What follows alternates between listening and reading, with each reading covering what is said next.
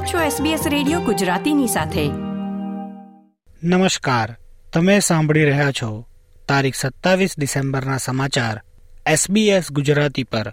સુષેણ દેસાઈ પાસેથી.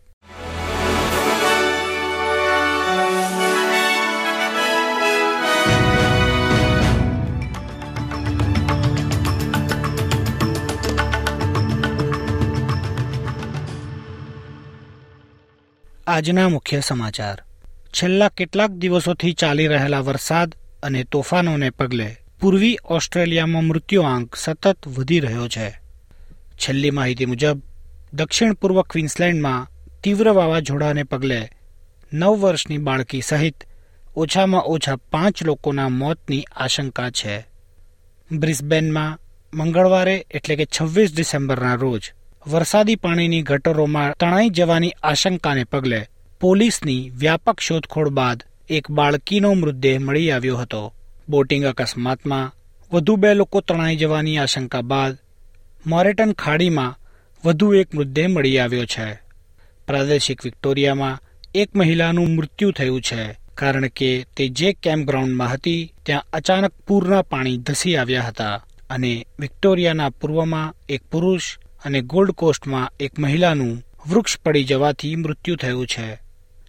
હવામાન ખાતાના એંગસ હાઇન્સ કહે છે કે પડકારજનક હવામાનની સ્થિતિ મોડી સાંજ સુધી ચાલુ રહેવાની આશંકા છે.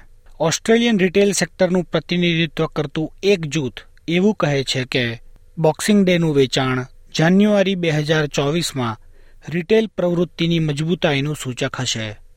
ઓસ્ટ્રેલિયન રિટેલર્સ એસોસિએશન છવ્વીસ ડિસેમ્બરથી પંદર જાન્યુઆરીની વચ્ચે વેચાણમાં વાર્ષિક ધોરણે એક પોઈન્ટ છ ટકાની વૃદ્ધિની આગાહી કરે છે. તે સમયગાળા દરમિયાન વેચાણ પ્રવૃત્તિનું કુલ મૂલ્ય ત્રેવીસ પોઈન્ટ નવ બિલિયન ડોલર હોવાનું અનુમાન છે. સિડનીના પશ્ચિમમાં એક નવા ખુલેલા બીચ પર શોધખોળ દરમિયાન એક માણસનો મૃતદેહ મળી આવ્યો છે. બોક્સિંગ ડે પર પેન્દ્રિથ બીચ પર ઇમરજન્સી સેવાઓને બોલાવવામાં આવી હતી. કારણ કે એક માણસ પાણીમાં ડૂબી ગયો હોવાનું સામે આવ્યું હતું. ત્રણ બચાવ નૌકાઓ અને બે હેલિકોપ્ટર પોલીસની શોધમાં જોડાયા હતા અને જળમાર્ગને લોકો માટે બંધ કરી દેવામાં આવ્યો હતો. ઇમરજન્સી ક્રૂને એક વ્યક્તિનો મૃતદેહ મળ્યો હતો.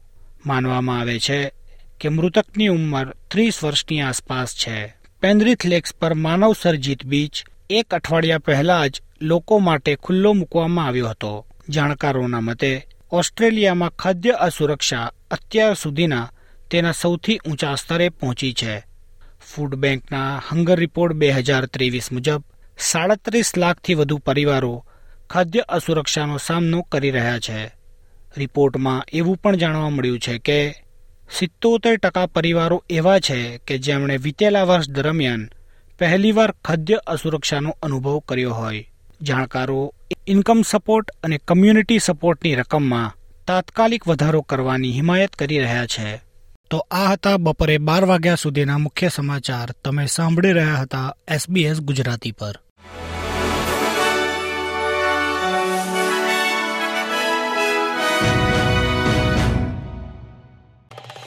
લાઇક શેર કોમેન્ટ કરો. એસબીએસ ગુજરાતીને ફેસબુક પર ફોલો કરો.